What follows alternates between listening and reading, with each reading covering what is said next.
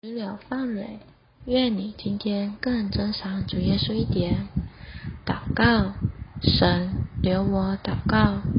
路加福音二章三十六到三十七节，又有一位女生言者雅拿，并不离开圣殿，进食祈求，昼夜侍奉神。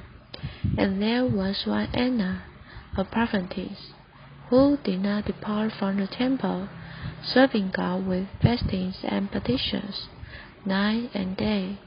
Luke chapter 2, verse 36 to 37.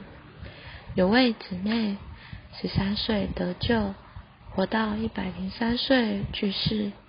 当她一百岁时，有位弟兄前去见她，问她知不知道为何神留他在地上这么长久。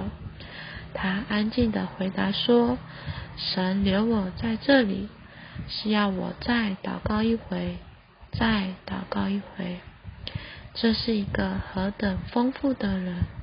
他在地上不断用祷告供应教会。让我们有点祷告吧。哦，主耶稣，主啊，谢谢你给我们看见为早教会祷告的榜样。主啊，愿我们也是以祷告供应弟兄姊妹的人。阿门。愿神今天祝福你。